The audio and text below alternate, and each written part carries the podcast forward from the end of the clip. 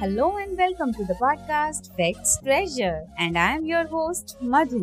हमेशा की तरह आज भी फैक्ट्स के इस खजाने में से निकलेंगे कुछ ऐसे अमेजिंग और इंटरेस्टिंग फैक्ट्स जो हमें हमारी दुनिया को और ज्यादा नजदीक से जानने में मदद करेंगे। तो आइए सुनते हैं ऐसे ही कुछ फैक्ट्स। Fact number 1।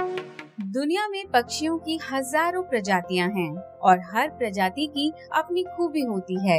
आज इस फैक्ट में हम बात करेंगे भारतीय उपमहाद्वीप में पाए जाने वाले एक पक्षी की, जिसे हिंदी में हरियल और इंग्लिश में the yellow footed green pigeon कहा जाता है। हरियल पक्षी के बारे में कहा जाता है कि ये जमीन पर नहीं बैठता। अगर वो कभी जमीन पर उतरता भी है तो एक लकड़ी का टुकड़ा लेकर उतरता है और उसी पर बैठता है। इस पक्षी का आकार 29 सेंटीमीटर से 33 सेंटीमीटर तक होता है और इसका वजन 225 ग्राम से 260 ग्राम के बीच होता है। इनके पंखों का फैलाव 17 से 19 सेंटीमीटर लंबा होता है और इसके पैर चमकीले पीले रंग के होते हैं और ये पक्षी ऊंचे ऊंचे पेड़ वाले जंगलों में पाया जाता है। ये अक्सर अपना घोंसला पीपल और बरगद के पेड़ पर बनाना पसंद करता है और हरियल पक्षी को ही महाराष्ट्र का राजकीय पक्षी भी माना जाता है।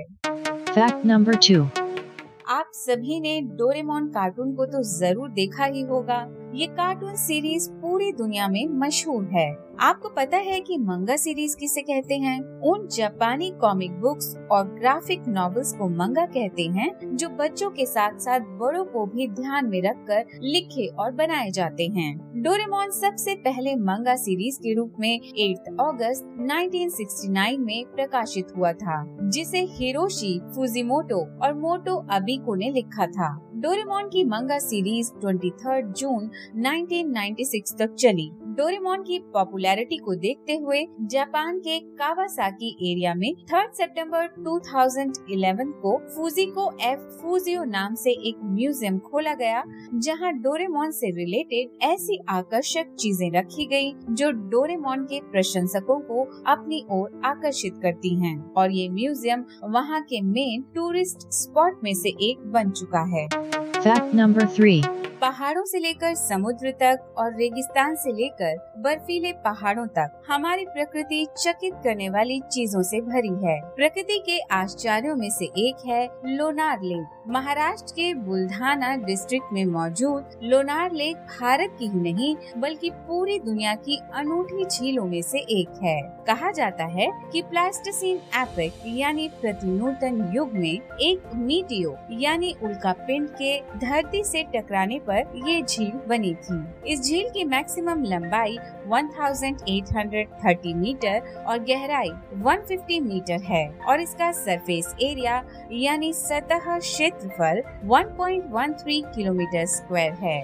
इस झील का पानी सलाइन यानी खारा भी है और अल्काइन यानी क्षारीय भी है। लोनार लेक की एज 52,000 ईयर्स की मानी जाती है। हालांकि 2010 में पब्लिश एक स्टडी के अनुसार लोनार लेक की एज 5,70,000 मानी गई है। Fact number 4। एयर पॉल्यूशन यानी वायु प्रदूषण दुनिया की सबसे बड़ी समस्याओं में से एक है।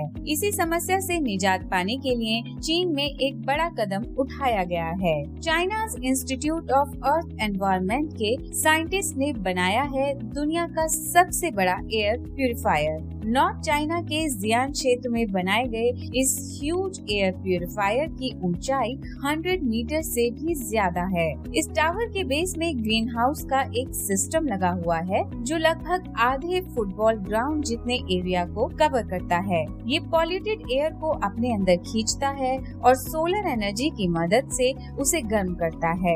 ये गर्म हवा टावर में ऊपर की ओर उठती है और बहुत सारे फिल्टर्स में से होते हुए बाहर निकलती है। एक रिसर्च के अनुसार ये प्यूरिफायर शहर के 10 स्क्वायर किलोमीटर एरिया की एयर क्वालिटी को सुधार सकता है और दुनिया का ये सबसे बड़ा एयर प्यूरिफायर एक दिन में 10 मिलियन क्यूबिक मीटर से भी ज्यादा क्लीन एयर प्रोड्यूस करता है। Fact number 5। दुनिया का अपनी तरह का पहला और एकमात्र ग्रेनाइट से बना हुआ मंदिर है बृहदेश्वर मंदिर। या राजराजेश्वरम मंदिर।